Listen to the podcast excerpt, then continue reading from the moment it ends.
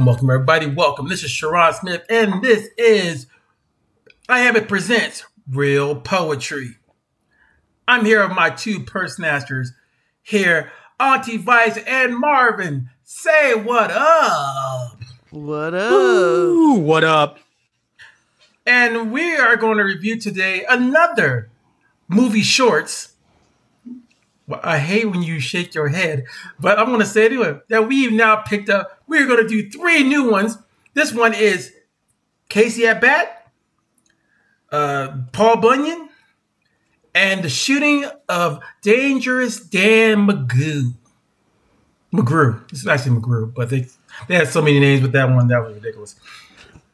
These ones were under 30 minutes, and I think it was pretty. I think I got a good, pretty good size of them. I mean, unfortunately, the t- two the two the first ones were Disney movies, were made from Disney Animation back in the 40s and 50s.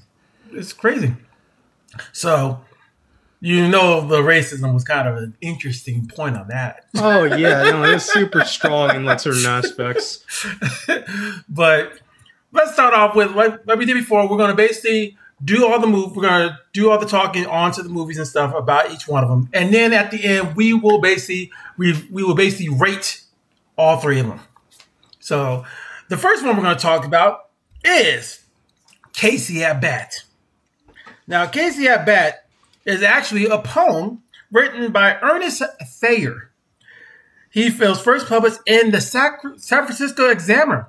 Examiner back in 18 uh, back in June 3rd, 1888, under his pen name Phin, which is his college his college nickname was Phinney. It's a dramatic narrative about a baseball game. The game the poem is was later popular uh, popularized by um D, um, DeWolf Hopper for many vaudeville performances and became known as the best known poem in American literature. Ironically, it got so good that they that even Disney took a little little spin at it and made it into an animated most animated movie or animated short little cartoon in 19 in 1950 or 1946. It was done in 1946. Crazy. So why does it not surprise me that it was like a vaudeville performance? Or yeah, like oh, even the animated short, you could, could just kind of see that with how Right. over exaggerated certain movements were. So no, no, it shouldn't have surprised me. It just it disappoints me. Right. Okay. Well, well, let me let me get through the synopsis of it, and then you can talk about your disappointment. a ti- a baseball team in the fictional town of Mudville, the home team, is losing two runs by two runs in the last inning. Mm-hmm. Both teams and its fans of a crowd of 5,000 believe that they can win if Casey, the Mudville star player, gets to gets to bat. However, Casey is scheduled to be the fifth batter in the, of the inning, and two batters fail to get on base. The next two batters, Flynn and Jimmy Blake, proceed to give weaker hitters a little chance to reach the base and allow Casey to get a, get a chance to be at bat. Surprisingly, Flynn hit Flynn hit a single and Blank hit a double, and allowed the allowed Flynn to reach third place, um, third base. Both runners are now in scoring position. Casey represents the potential winning run. Casey is so sure that his ability, he does not swing at the first two pitches, and um, as both are called strikes. And the last pitch, and the overconfidence Casey strikes out swinging and ending the game, sending the fans home unhappy. Thoughts, Marvin? You know, I remember watching this when I was in grade school, and actually, for some reason, liked it a lot. Mm-hmm. Watching it again now, my opinion really doesn't change about it. I mean, it's, it's a fun little cute story about taking everything seriously. Don't ever be too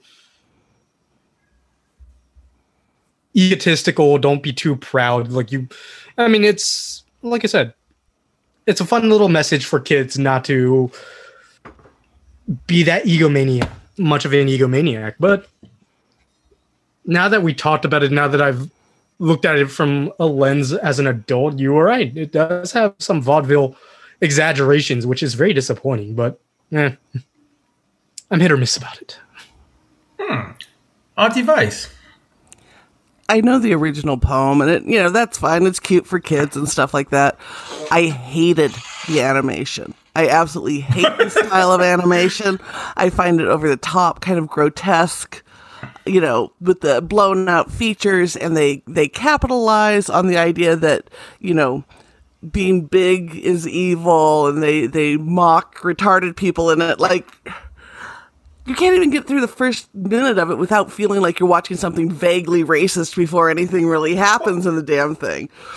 Like But it- it's But is that now mentality thinking, or because I don't think because this, this was in 1946. 19, the, mm-hmm. the film actually came out in 1946, even though the poem Right. came out in 1888. The film came out in 1946 and it was reissued back in 1954. I don't I don't think mm-hmm. that was their the biggest thing on their mind. It was just a just like when you were young. It's like well, it doesn't mean they have. It doesn't matter if they were consciously aware of what they're doing or not. The Mm-hmm. fact is, they did it, right? Yeah, And you know, that- that- 1940s. Oh, go ahead. Sorry about that on TV. Oh, it's okay. Yeah, and the the whole mocking of the the um uh you know kind of slow character in the stands and you know it just sets it up and you understand why you know all these different groups have so much of a stigma around them and it's shit like this, right? And it's from people who were making it and who weren't thinking about the impact of it. Um so yeah, I mean, but yeah, the the actual anime and they added in stuff to try and draw it out like they do with the Dr. Seuss stuff and everything, and it it distracted from the piece. So yeah, this I really did not like. I honestly did not think about that until mentioning it now. Like like I said, I did get that. It was a vaudeville thing, but mm-hmm. you are totally right in that sense. And then add in the fact that you're 1940s, 50s, America was really into a very specific standardized mm-hmm. aesthetic mm-hmm. look, style, let alone the fact that to be anything different makes you the button of a joke or just presents you with ridicule.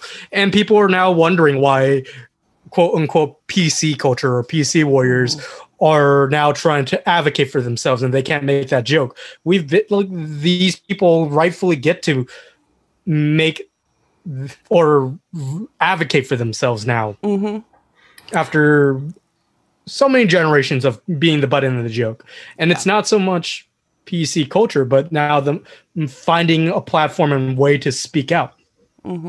Well, and just trying to to break the stigma around the different things, but you understand how it became so ingrained in culture what was bad. And this is just the reinforcement of, you know, fat people are bad. People with mental mentally uh cognitive differences are bad.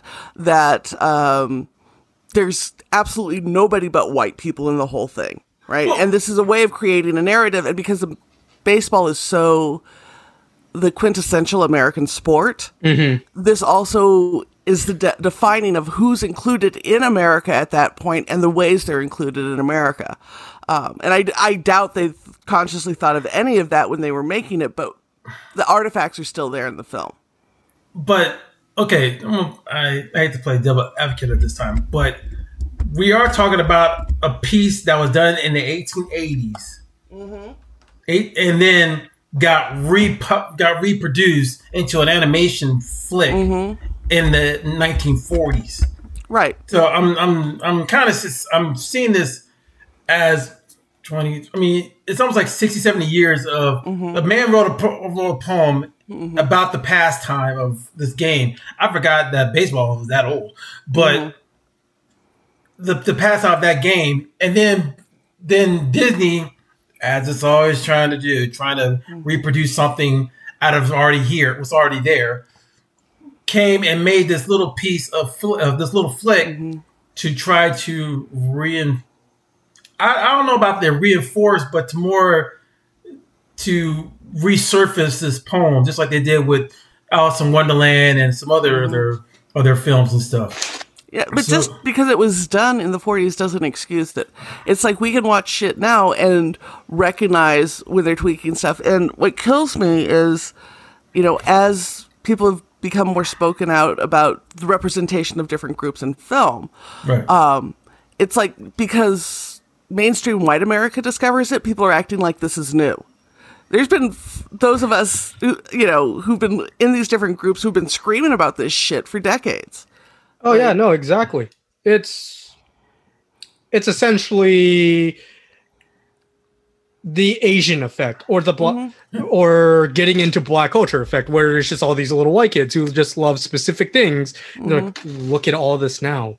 Would you ever go there though? Would you ever really go to the Asia or Africa and mm-hmm. try to learn this shit? No, you just like this one specific thing and you would never put in any effort to learn about it. I can see that. Yeah, and I'm sure there were there were you know plenty of folks who were critiquing this and understood even in the 40s how racist, how nationalistic, how biased this was. They just oh. didn't have a platform to speak out.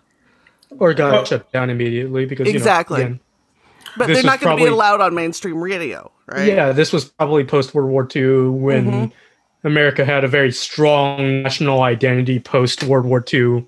But I mean, it's just well. Let, let, let me let me explain about the, the, the inspiration that Thayer got it from. So Thayer got the name Casey from an Irish uh, from a, from a non-player of Irish um, ascent, uh, descent. He basically was- the guy he got it from was known as Daniel H. Casey, which opened up the debate if he modeled the character after him. Uh, his friend, but it says here it's reported that he actually modeled the character after his friend, his old college buddy Samuel um, Winslow, who was a baseball player in Harvard that inspired Casey. And then there's also another thing of another candidate of a National Baseball League player named Mike King Kelly, who became famous when Boston paid um, paid um Chicago a record of a ten thousand dollars for him. So basically, he got traded to Chicago from um, from from Chicago to Boston. So Red Sox basically he went from White Sox to the Red Sox, or were the Red Sox when the White Sox back in the days? I don't know. But, but I'm saying that's the that's the inspiration that inspired him to write about this character. So he basically got off two people, a friend of his, and also he was a baseball player in Hart in college, and then a, and then an actual national baseball player that came together, and he put together this little um this little character. And what I was, what I was pointing out with uh, Marvin when he was talking about vaudeville and stuff is that, and I, I understand where you're going with it, but do you think? Because a lot of times we, we always talk about one dimensional characters and stuff they're seeing they're they're already good. This is one of those things that even unfortunately even fans today still hold strong to. Oh, all they gotta do is get the ball to Kobe and he'll bring us home, or they'll get the LeBron and he'll bring us home. I mean, it's always the fact of this this one character star. He's gonna win. He's gonna win the game. Um, the A's or or Barry Bonds. I mean, it's it's always that one character. All he needs to do is get the bat, and he's gonna win the game. And uh, was that? Go ahead, go ahead. Sorry, sorry. I thought you were about to finish. Go ahead. I was gonna I was gonna finish up just about saying that there's all this there's always that one dimension character. I know you're point I know you're talking about some other I know you put in some other things like the racism, the chauvinism, the you know, basically they cause they have one line where they talk about women don't know what what, what baseball's about. And it's like, oh, okay, really? You wanna just call women dumb now because they don't understand what baseball is? It's like, come on. But there's, Well, there's and this- women were playing at the time. I mean, that's yeah. the ridiculous thing is there was a women's league that developed during World War II because so many men were overseas. So Mm-hmm. it wasn't like we didn't understand it. We actually had our own league at that point. Right, but we also got to remember that Disney made a, a made a, a, a reenactment of an 1888 ideal.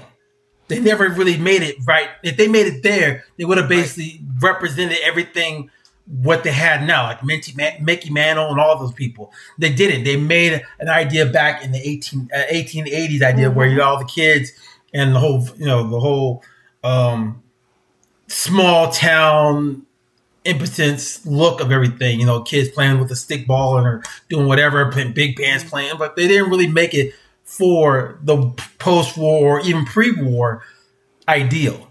That's what I'm trying to say. So I understand where you're going, but they never updated. That's um, that's one thing I, I it kind of concerns me because they never really updated the idea. They Well, just they they like the idea. That's why They like- they'll pass on, and yeah. This is like so much of media is how you define who is part of America, Hmm. and it happens at any point. We we see like you know today's 9-11, um, that we're on the day we're recording. God, I'm Gonna so bring it up. of this shit. well, and the way people are trying to memorialize this are writing out entire groups of who is considered American, right? And this has been going on since the original incident. Um, so to take a piece about baseball, which is a very American sport, right?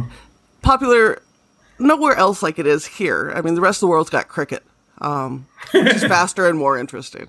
Yeah. But um, right. Well, They also we- bouncing on the ground and shit. right. Their cricket bat is a massive, massive thing. Uh huh. You know, I'll tell you what though. There's other countries that take baseball as seriously though. Japan, Japan who's also as fucking nationalistic as the U.S. Might add, Right. is which is by no means any coincidence in my opinion. Of course, Mm-hmm. it would be like the crazy nationalistic countries that would take this sport that fucking seriously. Right. And so, but by choosing how you represent that in film and all that becomes how you represent the culture and who's Right. part of that culture and their roles in that culture. And that's always been true. Um, just because people are finally, you know, on a mass scale discovering the dialogues about it doesn't mean these dialogues weren't happening. It's just they opted to silence it. Right. right. And so by representing this with, I mean, you had the Negro League at the time that was in existence and all that. By representing this as all white, as women in all dresses, they're trying to evoke that this is this is quintessential America, right? And that and Disney loves to do that.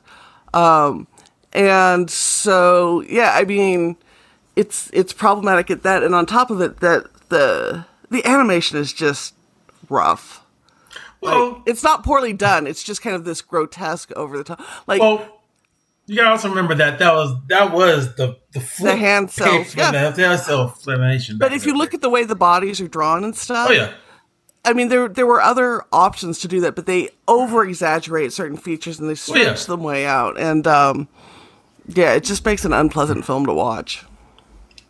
okay, mm-hmm. Like the first person that had a bat, they made him mm-hmm. grotesquely large, Right. and that was their poke at him. Be essentially the U.S. not exactly liking mm-hmm. over overly obese people. And then I mean, it's just kind of also. Well, it's also kind of back to what Sharon was saying too with hero worship. I love that th- there was this excerpt I read online about Generation X where mm-hmm. they said they don't have heroes because essentially all their heroes have wound up failing them. And I thought that was such a little insightful line because is it not true? This is what hero worship gets you is mm-hmm. you become disappointed when your heroes wind up or you realize they're terrible people. Mm-hmm. And I feel like for one, as someone who worshipped a couple of people back in the 90s who are now like have turned out to be really shitty people. I'm looking at you, Marilyn Manson. it it Right. fucking sucks. Mhm. but you're gonna say something, Auntie Vice? No, I, I was, you know, just as Marvin's pointing out with the the overly, you know, the the big batter in the beginning it represents sloth, represents laziness, right? And these things have long tails. We're still, I mean, if you look at the discrepancy uh, between body weight and what you get paid, people who are bigger get paid less because the assumption is they're automatically lazy. It has nothing to do with their work. That discrimination still exists, and it gets ingrained with representations like this. Um, I don't know about that because I know that I know um Babe Ruth, even even um well, I forgot his name. I know I know a few heavy hitter batters that have been they're really overweight and technically that's their only that's the only characteristic they can hit a ball hard enough where they can get on base and get around. Right, they but that wasn't the character in this film. That was yeah, not like the in the role of film, like they even the said for this specific character because like the line was try as he might to fail or something along those lines, he still hit the bat. And then for this specific person, his characterization was an obese man. Yes. Mm-hmm. He was very slow to get to base, and they, mm-hmm. they point that out. Yeah. Well, let's go on to the next one because I, I know our problem. I know our, we're going deep with this one. I, I knew you were gonna bring back the 9/11. I was like, she's gonna bring up 9/11 because that No, thing it's is just so weird. we're we're so You know what, I mean- inundated with how we're representing Yes. who belongs in America, and all of the coverage has eliminated vast groups of people from who's American. Wow.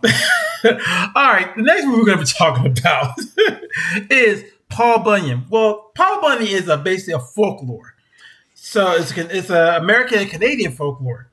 Uh, so for people who don't know what a folklore a folklore is, a folklore is a tradition um, a traditional material that is passed down from generation to generation. It's basically or it's basically an oral. It's like oral poetry. It is a story. It is a thing that gets passed down in song, legends, jokes, rhymes, proverbs, um, superstitions, and practices, and in such in, in such in food making and also craft making. So folklore themselves. So why would why you, might be asking like, well, Sharon, this is a poetry um, podcast. Why would you put folklore in a poetry podcast? Because there are some poems that are actually folklores too. So it's very interesting how the word poetry itself is kind of coined into a lot of things that are considered either that can be considered either poem, story, song, folklore, everything else. They all fall in somewhat the same kind of characteristics. They just have a few di- few differences that make them diff- that make them different. Now, mm-hmm. since I now pointed that out, this one here is about the Paul Bunyan. Paul Bunyan was a large lumberjack and a folk hero. He's basically he's exploited to revolve around his tall tales of his superhuman strength, and customarily accompanied by Babe the Blue Ox. The character originated from an oral tradition of North American loggers, and was later popularized by freelance a freelance writer William B. Laugh, Laughead, Laughead, and um, in 1916 promotional pamphlet. So basically, this guy took the folklore and then made, made into made into a pamphlet so he can. It's almost like how they did Rudolph the Red-Nosed Reindeer. They made it into be commercial, and he made it into a pamphlet for the Red River um, Lumber Company. He he has been a subject for various literacy compositions, music pieces, um, com- um, commercial work, and also um, theatrical production. His likely display of an oversized statue across across um, North America. Now, that you know one of the stories about what he makes him of him. We saw the we saw the mo- we saw the video that was done by Disney, which came out in 1958. So now Disney took his little made a short film, a musical short film about this folklore. So yes, it's one of those things that Disney threw itself into. It's like, hey, what, what else can we make on these things? Let's do this idea. And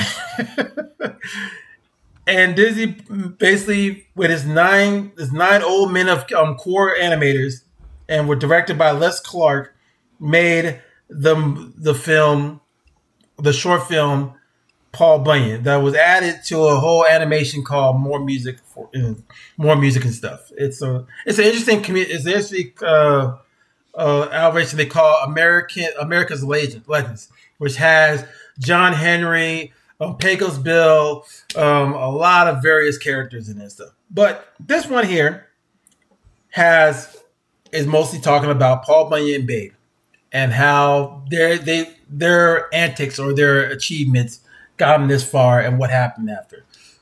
Marvin, thoughts? You know what? I've always found something very charming about the Paul Bunyan story. Okay. Looking at it now, understanding what I understand, there is something extremely tragic about this, especially given at the end.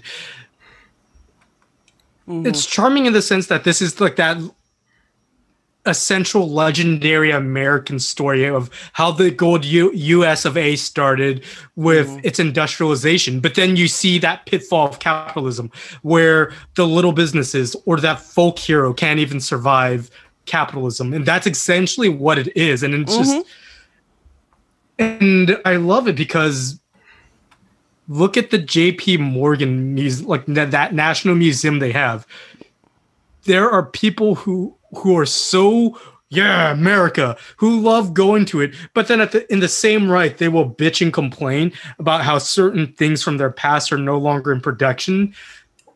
But they'll go to this capitalist museum and not understand that they're celebrating the very thing that has destroyed a specific thing that they loved from their past. Good point. Or has commodified a specific production or has made a very hand tailored craft so obsolete because capitalism has made it so efficient in such a cheap manner that you can't even get that level of detail anymore. But people will still celebrate it and not understand how detrimental it can be to specific mm-hmm. things. Or then you see that big logging machine where it just in the animation where it chops everything up and it leaves a fucking wasteland and they don't understand how bad that is. Mm-hmm.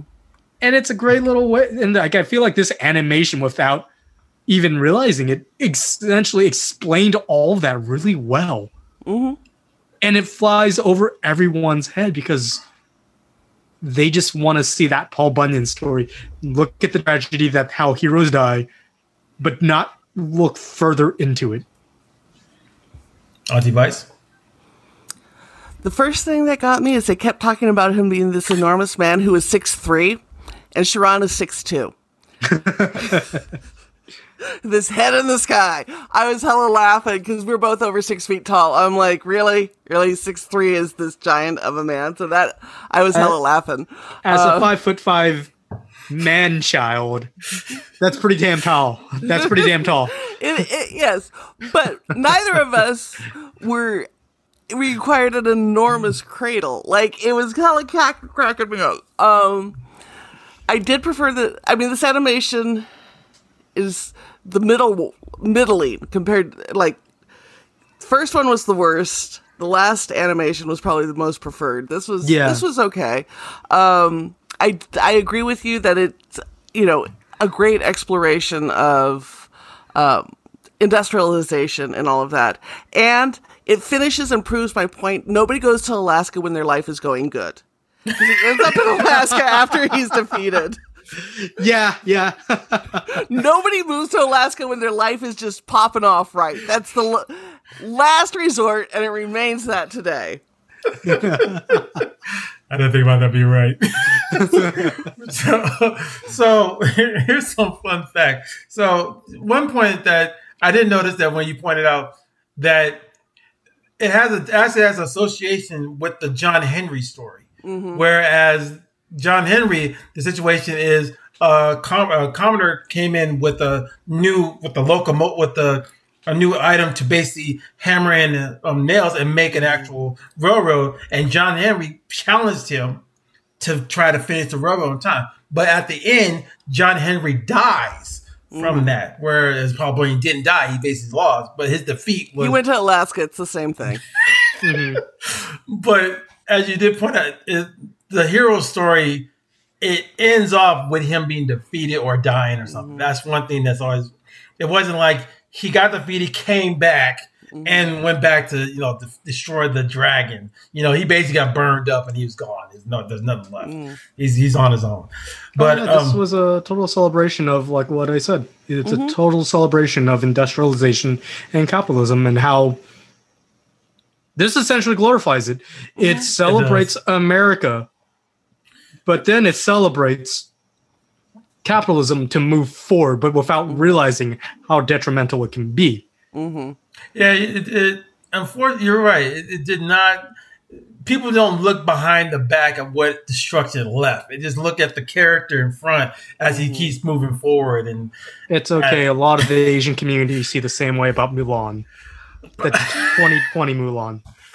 I was gonna say more the fact of racism, but hey, whatever I know. I say it because this 2020 it? Mulan is terrible, just in the same way as capitalism is terrible. But one thing, okay, so in 1958, this movie, uh, this um, this short film was actually nominated for an Academy Award in 1959 for Best Animated Short. It hmm. got beat out by Looney Tunes, um, Knighty Knight Bugs. Basically, a Looney Tunes um, film beat this one out. So, Well, but Looney Tunes had better animation in the 50s. I can see that. Like, Yeah. Looney Tunes has beautiful animation, and they had Carl Stalling for the music, which is always going to give them an edge. Like, Disney, Disney's got songs that get traction, but good lord, how many times can you have Randy Newman write the same goddamn song? And Randy Newman, though, come on now. Who Say Randy who was the one who did the music direction for Tarzan? That was Phil Collins. Phil, but it was just essentially the man was just saying what he was singing. Like uh, what? and, but Way to other- narrate in song. Yeah, and I will give it. I, I, I do think at that time period, I preferred Looney Tunes animation, and I Carl Stalling just really upped the whole thing. Like his music direction was freaking brilliant. So you're giving it up for, but I mean, you're giving up for the fact that this short animated film didn't couldn't cut what I understand why it lost to Looney Tunes. I'm. I mean, I would have been. I would have been more surprised if it lost like the Viking, the the Valkyrie one, or something like that. But it lost a nightly night night, a nightly night bug. So it's like Which one was that one? so that one was with um had um Yosemite Sam and Bugs Bunny. So basically, Yosemite Sam was trying to take out Bugs Bunny as a, in a medieval time. And, uh, you know the whole you know I took a wrong turn to Albuquerque. He basically comes close to Camelot. Oh, okay, I think I remember Yeah. that one. Yeah, yeah. I think yeah. I've seen that one. Yeah, and he has like the singing sword.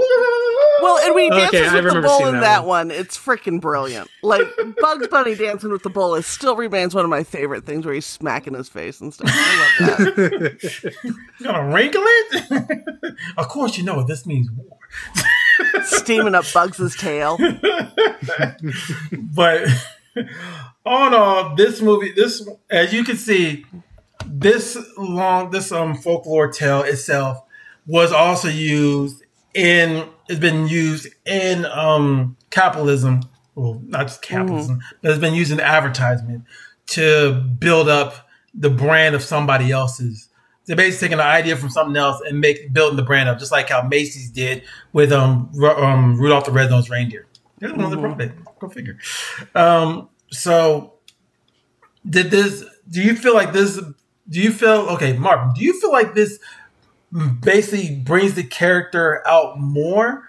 Like this, this is now make another generation go, oh, okay, there's a thing called Paul Bunyan. Okay, cool. Or is it just basically just employing the idea of these are some legends that we had that you know the whole thousand island, the whole thousand lakes, the making of the um the Grand Tetons and stuff.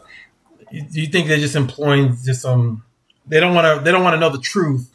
They just want to have some idea of like, well, that was made by such and such. I think it is a celebration of an idea rather than an exploration Okay. of how history works. I think in the beginning they did they do they certainly did need something to really drive in modernization. Because I mean when America started and it still holds the specific value of we want small town America that with baseball and apple pie. They, they we look at certain parts of America the south the midwest they hold on to that tradition and and they don't want to give that up for anything. And i believe this story this film was certainly created to persuade those specific communities that modernization will be the future and bring mm-hmm. everyone together. And then now i can certainly see it barely as just a way of showing isn't this sketchy? This is what we used to be. Mm-hmm. And then it completely ignores the fact that this is essentially what is destroying a lot of things in certain communities. What's causing gentrification what's causing a lot of specific financial hardships. Global i mean if you warming. look am, look at fucking amazon. How people constantly constantly say amazon when amazon likes to argue by letting us build an office or a factory or a warehouse here in this particular city, we're providing jobs. No, no, it doesn't. Yes, you have provided jobs, but you know what you've also done? You created shit work environments. whatever money that you're using to create those jobs, you have not done anything to bring back to the communities. There's literal pictures in these really rundown communities where the building itself looks fucking fantastic, but the communities are disheveled, they're terrible, they're there's not been any kind of influx or injection of Amazon's money provided to that community. Nothing at all. And like this short film definitely shows a very good example of what that is. Uh, so yeah, I think this is a great folklore for America that still goes on to this day, essentially. Good. Uh, called predatory corporations. Yeah, Walmart Oh yeah, does yeah. it too. Disney did well in And um, in bastardizing and making a monster out of Florida. Yeah. old folk tales, old legendary stories, old specific poetry, just like they did Mulan. You're gonna keep rolling that in, aren't you? I'm never gonna get forgive them. Auntie Vice. No, I, I agree with Marvin on a lot of that. And just the one random fact, you know, they say he creates in this that he creates the Grand Tetons. yeah. Do you guys know what Teton means? Grand Teton? Big breast. so he creates a great. That's always cracked me up because I, lived in the Tetons when I was growing up. So yeah, I lived in the big, big tit mountains. Um, Leave leave it to a straight cis man to name the mountains as tits. I love it. well, and there's three of them. Oh, you know it's definitely a cis heterosexual male who was Three of completely scared of his closeted gay tendencies that he had to be like three mountains, three tits. Yeah. Well, and, and how lonely do you have to be? How many sheep do you have to be around to look up and go tits? Because they're pointy. They're fucking pointy. It's random fact, and I, I can't hear about the Grand Tetons with thinking giant tits. Uh, and that in the Thousand Lakes. I'm thinking tree stumps. Those are tiny little lakes, and yeah, they're they're small lakes up there, but they're not the size of a tree stump. The you know, land of ten thousand puddles. no doubt. All right, the final one we're going to talk about is the shooting of Dangerous Dan McGrew. This one here is is actually the second a second poem by an artist uh, poet we already talked about before, who did the cremation of of um, Sam McGee. This is this is um Robert W. Service his second poem that he published out in the Song of um Sourdough in 1907 in Canada. This is a a, a narrative poem of in the from a British Canadian. Go figure. Uh, the tale of the the tale of the poem takes place in the Yukon Saloon during the Yukon Gold Rush in 18 in 1890. The tale of the three the three characters you get is Dan McGrew, uh, a roughneck prospector, and McGrew's um, sweetheart Lou, a formidable pro- uh, a formidable um, pioneer woman, mysterious with weather-worn stranger, who wanders into the saloon where the former among the cr- former are among crowds of drinkers. The stranger buys drinks for the crowd, basically on the house, and then proceeds to the piano where he plays a song that ultimately reboots and is pain, uh, painfully sad. He appears to have a past with McGrew and Lou, and he's come to settle the grudge. A shotgun, a shot, gunshots break out, and both McGrew and the stranger kill each other. While the lady, known as Lou, ends up in the stranger with the stranger's poke of gold. Thoughts? This author really likes killing off I- Irish guys. He's just I a was- very violent man. He's just a very violent man. no, um, I loved the animation in this. Actually, I thought it was Okay. really pretty, l- much like the the last poem we did by this guy. The poem itself is cute, a little sing songy, but you know, it's it's cute. Um, you know, and it's he's got that darkness to him that the same one had last time. So yeah, it's it's okay. Marvin? I agree with Auntie Vice. I mean, same thing as we said previously in the last episode about him. Had some interesting idea, ideas and details in his work. Mm-hmm. A little dark. Tends to like the violence. He likes bleakness. Well, I think it's because of it's it's the Yukon.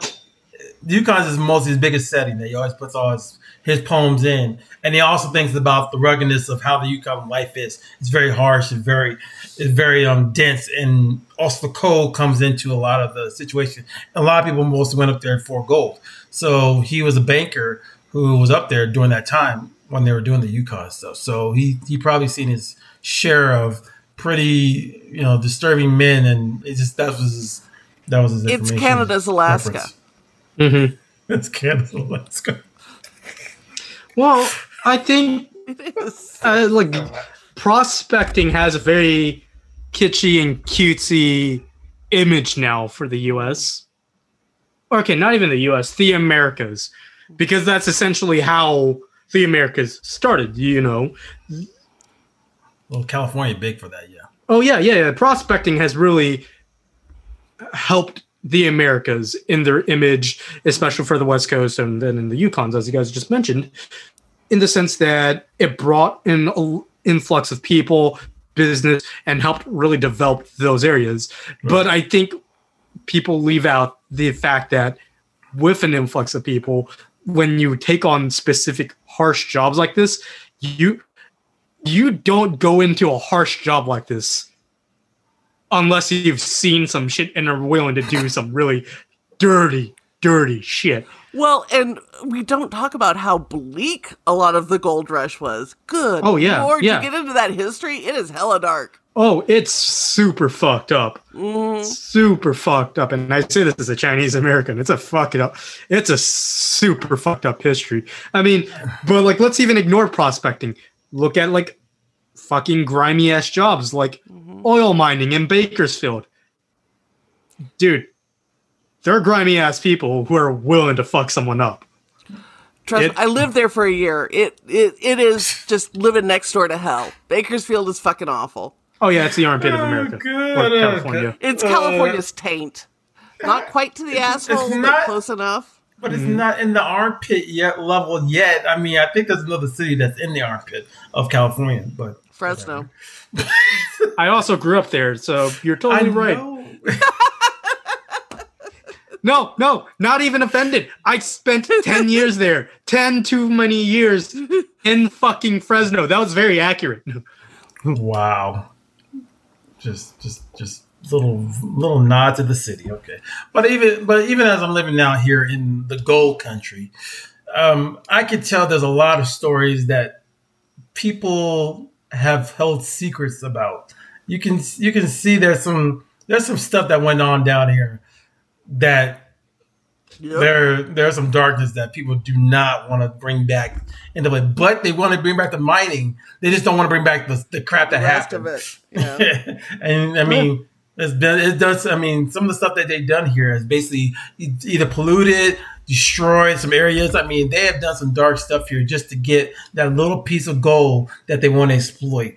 And calling this the gold country is really hard to kind Well, of. my favorite thing is Chinatown, essentially. Like, Mm. not because I'm Chinese or anything, but like how it started. People just seem to think it was like, oh no, because they wanted to group together in this specific park to make it their own. key. No, you wouldn't let us live anywhere else. Right. You gave us a spot and said, this is it. And do you know how many times you guys have come in, wrecked the shit up, burned it, have not allowed us to like bring our wives or children here because you didn't want any. No it's it's it's super fucked up. And then now it's become a touristy spot because they want like we accept you guys. Hmm no. Or they or they're trying to gentrify it in so many ways it's hard. And people are like, mm mm. I i can you write dare. an entire doctorate on that if i wanted to of fucked up shit. So yeah, so with the three stories, so with all those three stories, we we we have seen animation for of these these um sing songy narrative type of stories and stuff. We are now going to go into our snap judgment, where we basically rate the the movies that we review and give them a three, two, or one snap judgment. If it's three snaps, this is the greatest thing since Mulan. 90s Mulan was made. I was waiting for you to make that differentiation and should go on to be in books and get another Academy Award if he ever thinks about it. If it's two snaps, it's not that bad, but it's not that good. If it's one snap, this thing needs to go back into that place of destruction that that Paul Bunyan, all those trees he left behind, and just be buried there, right next to Sam McGee with his cremation himself. We go in quarter quarter snap ratings. So everyone today, close your eyes. We're gonna get ready to do this in three. Which movie? Oh, my fault. let's do let's do Casey at bat first. Okay. So we're going in chronological order from what we reviewed then. Yes, yes. That way it doesn't seem confusing. All right. Okay, so we're gonna do right now Casey at bat. Mm-hmm. Close your eyes. Here we go. One, two, three. Really All right. I, I love it. Me and Auntie Vice are always in sync. I fucking dig it. Half? I fucking. So, two, two and a quarter, half and half. So together, three. Okay, now I gotta say my piece. Okay, Casey at Bat to me is a, is basically a pastime story that I look back when I was a kid. That was fine. I understood it, and then at the end, he lost. I've also seen the I've also seen the sequel of it. What what happens after him after he lost the match is kind of funny that that one too. But Casey gets traded to Florida. Is that the next one? Nah, it's Florida man. it's actually a little more weird. It's really it's a weird chauvinistic thought that comes into play. Casey actually has gets his white uh, actual woman picks him up out of the the cold, rainy situation and actually gets him married. He has damn near 12 kids, all girls. Because, of course, that would happen in a, an American based folk story. And ironically, Casey comes out with these girls loving baseball as he did when he was when he was playing that they actually start a little league. And they basically have a women's baseball league. What? Wait wait, wait hold, hold on. Let, let me get this the fucking story sequel to this was a man essentially raping a woman. Well, not raping. And then he has an entire ass baseball team for a family. He didn't rape the woman. He married her and they had 12 kids. He said he carried off in the rain, like that quintessential. Thing. No, I'm saying she carried him off the rain oh, because oh, he was oh. basically crying his butt off because he lost the game. But at the oh end, oh you made okay I misheard that because I heard I heard he carried her off in the rain. I was like, so he kidnapped her. no, oh, no. Yeah. then he raped her, and then he married her because that's kind of how the U.S. was back in the day. Wow, you gotta marry your baby mama. Well, and it's not rape if you get married, right? Yep. But in the long short of it all, he basically he he wanted a son, but never got a son. He got twelve girls, and they had a baseball team. And even though he wanted a son, he still felt, even though the girls were good, he still felt that that one son would have been something. And he tries one time, dressing up like a woman, to play baseball and unfortunately, he still misses the ball. His daughter gets it, but his dad runs the bases and she lets him because need to get that ego still propped up. So it's it's a it's a um it's an interesting you know as we talk as you you're pointing out about those chauvinistic and what women they had a baseball game you know they had a baseball team. This movie kind of this one here kind of takes that one into perspective and goes for mm-hmm. So that's my my two and a half points of the reason why I think is because of it's talking about a pastime sport and how people like you pointed out Marvin people trying so hard on one person to be the the one that's going to bring it home and then when that person fails it just basically takes the takes the air out of them yeah so, that's why you can't have heroes that's why you can't love specific people Marilyn mm-hmm. Manson Yeezy, come on man so, Marvin, why did you give it a half snap? Uh, I personally, it was just I was never a baseball person. Okay. And I feel like this story kind of glorified that. And then as we taught and reviewed it more, and then I'm also basing it off of the animation too.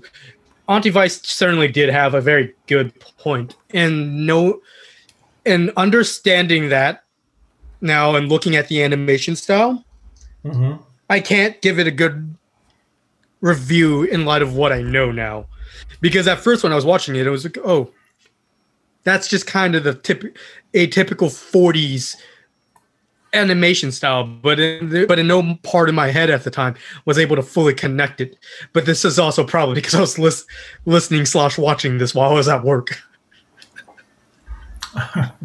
on device For all the reasons that I went over, it's just it was not great.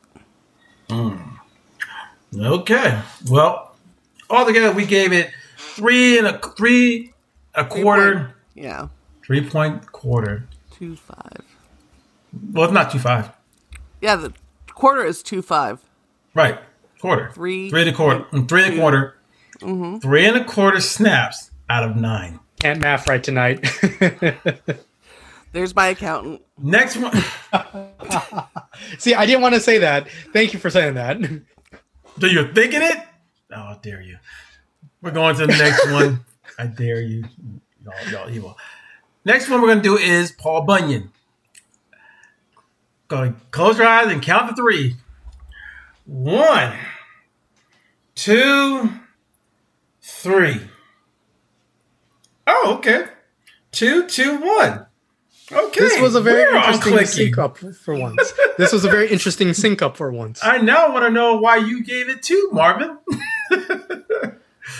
Purely because this story took on a whole new meaning that it never was probably meant to take. It has, I personally think it's just mutated into something that no one fully anticipated or fully even thought of at the time.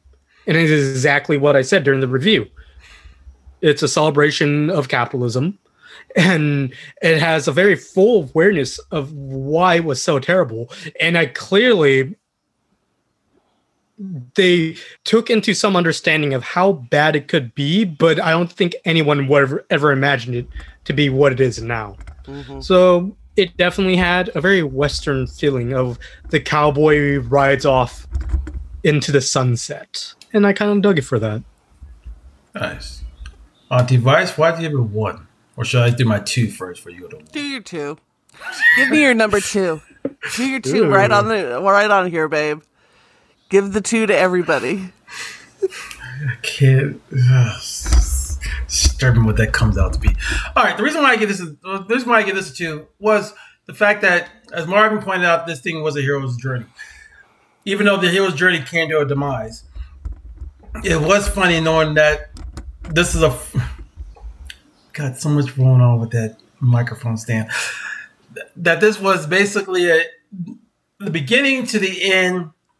This guy thought I'm doing. I have a purpose, and he assumed he had a purpose until the purpose became known that your purpose now is done. Go do something else. And cap, you know, I say capitalism came in and perfected what he was doing already, but it kind of did. Um, so finding out that that journey, it, was interesting. What's up? I don't know if I could call it perfected. I would call it made it efficient Yeah. in a very detrimental way. But, but I'm saying it's always. I mean, but capitalism. Well, not just capitalism. There's always someone trying to make something better or try to get rid of something else. I mean, heck, we have cell phones now. We don't have telephones. You know, there's no telephone booths anymore in the area. It's always getting rid of something. They're always bringing something to get rid of something else. So that's that's one of those things that I mean. Video games are here. Not many kids go outside. It's always something. You always get something to lose something. It's always that. It's, it's that whole equilibrium. Auntie Vice. It wasn't a great film. Um,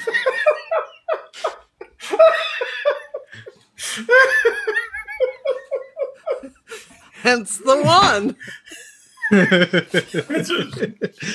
So she was going based off the animation, not the story itself. Oh no, she liked the. Both. That's I like was- no, you liked the animation. You just didn't like the It was no, it was middling. I said it was kind of it's in between these two. It was it was passable. It wasn't great. Um, you know, I just there's nothing that really drew me in. Like, Really? no, I wanted him to move to Alaska like the next four minutes earlier in the film. Wow. Babe the Blue Ox was the one saving grace of this damn thing because it was cute. It moved like our our puppy does. just, just all into everything. Okay. At least it's not humping him. Hey, I don't know. That train was gonna get some. Was gonna get mm-hmm. something. Yeah. That train was gonna get something. He's like,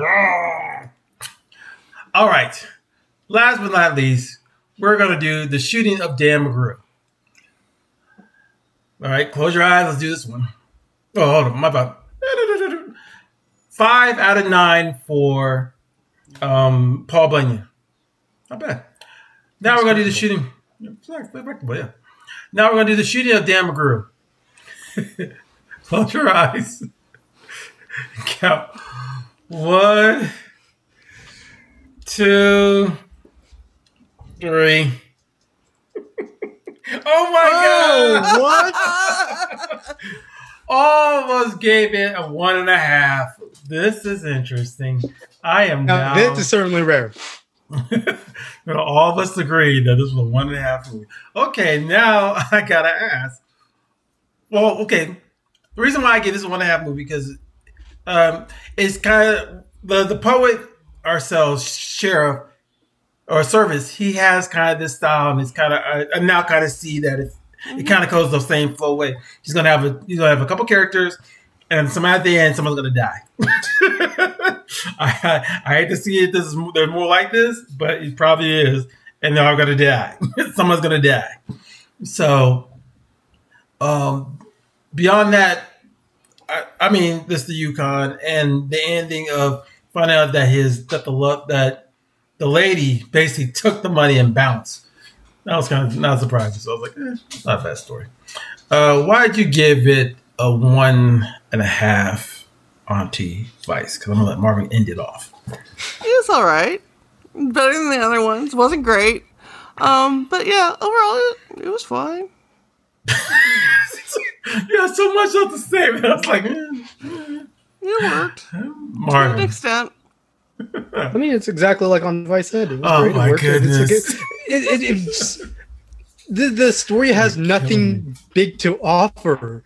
It's just a man who got bamboozled in a after a gunfight. The real hero of the story is the woman who made off with all that money. Uh-huh. But, But is she a that- hero And it was or about, she- but She just moved her ass out of the Yukon. Is all I'm gonna assume. I'm never gonna too look, fucking look, cold. Man or woman, if you if you find a way to earn your keep, I'll support that. And she did it in the most tactful way possible. She tricked two men But is it really to tricky? the I battle mean, of the death. I mean, Dan McGrew didn't do much. He was like, really, this guy's gonna be on my ass? Like, yeah, you stole my woman. I'm not here for payback. All right. She still ran off with the money. I respect that. She ran It's off still- with the money. That was a real feminist move, unlike Mulan. Well, and how many, you know, gang and, and mob movies are the same way? Like the dudes all kill each other off and the chick bounces. Like mm-hmm. Okay. it's kind of a standard story. Okay. And I can respect someone who knows when to look forward to them and leave. Mm-hmm. I thought you were gonna do a gambler's thing. Go when know when to hold 'em, know when to walk away, know when. yeah, to I mean run. that's essentially She knew what when she to run. did. She she folded and ran and took the mm. money. I respect that move. Yep. Wow. When the day is good. All right, we gave this one, as you can see, we gave the shooting of Dan McGrew a 4.5 out of 9. So, as we as we overall say all the numbers, 4.5 for shooting of Dan McGrew, uh, 5 for Paul Bunyan, and uh, 3 3 and a quarter for um, Casey. Casey at bat. As you can see, we have our opinions, but you have opinions. Why don't you share with us what you got? Rate, subscribe, and be along with us on our journey as we go down this list. Yeah, the list is still big. I actually had to check out a few of them because unfortunately some of them are actually reenactments of some of the other ones we made. Like there's one called Midnight Midnight Sun, which is actually the cremation of um, Sam McGee. So I had to kill that one. So, so I was like, oh, check this list off some things. So it's getting smaller. It's getting smaller. So yeah. But anyway, we you know there's also we also have um Twas the Night Before Christmas. what? I think that's gonna be good. Okay, but all together now, we just wanted to let you know. Please come share and subscribe on our podcast of Iambic Poetry Podcast. And if you need to get a hold of us, leave, leave a note and leave a shout out if you can, or even an email. I read them. I do. I do. So, but if you want to get in touch with my popcorn snatchers here, Marvin, tell them where they can find you on social media. Yeah, you can find me at Starvin Marvin09 on IG. Uh, device. I'm at Auntie Vice on most social media. AuntieVice.com is my website, and check it out because I have 37 classes and performances scheduled between now and December. Come see me and have some fun. Talk about sexy stuff.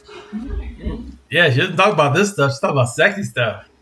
Definitely check out her gram too. She just made some like awesome edibles. So Good good. grief. So good. See, this is this is this is what I got to deal with. Okay, anyway, you can find you can find me on Iambic Zine. That is I A M B I C Z as in zebra, I N E. You know, there's still people that still say zebra. Ain't that some trip? They, they, Yeah, they, they've I'm one told of those people. It's zebra It's zebra. You gotta Zebra. you gotta tell me why and convince me why it's zebra and not zebra. because it's zebra. It- it- Since it's when? I have never heard the It's the Trevor Noah joke that you know that's what they call them in, in South Africa, and they get to name them because they have them. I didn't even see that part. I'm gonna walk it up, and then after I'm done, I will agree with you and watch it and start saying it that way. Zebra. I mean, I mean, just the point of the British making the word Z instead of Z, it just messes me up sometimes. It's like Z Z. I hear some people say Z Z. and I was like, what the heck is Z Z? Well, see, I like his explanation of l- the U.S. measuring system. How he said, "How is pounds LBS? Mm-hmm. How does that make sense?" See, this is why I have a whole Z. I have a whole thing that we really just need to recognize penometer. And it's a, a it's a base eight system, and eight is whatever size your dick is, because all men think they got an eight inch dick. And we've got a hand which is four inches, a foot is twelve, penometer's right in the middle. It's part of the married up American system. You know, how many men are gonna try to figure out their hands big as that their penis? Like, No, no, no. But a hand measurement is how you measure a horse, and it's four inches. oh yeah, that's right. I forgot. Yo, That's how you measure a horse. these, these measurements are ridiculous. But eh. We have an imaginary system. the next one we will do, I got three in mind, but I'm kind of gonna let these guys look into get doing it. 'Cause I got Gunga Din in one of them. I don't know if I can do that much more racism. Let's try something good. All right, then. We'll let you know. We'll be back next week with another crazy poetry on Real Poetry. Real Poetry. Poets. Poetry. All right, peace. Did you have some Lion Key? Not yet. Not I'm yet. gonna go feed him some.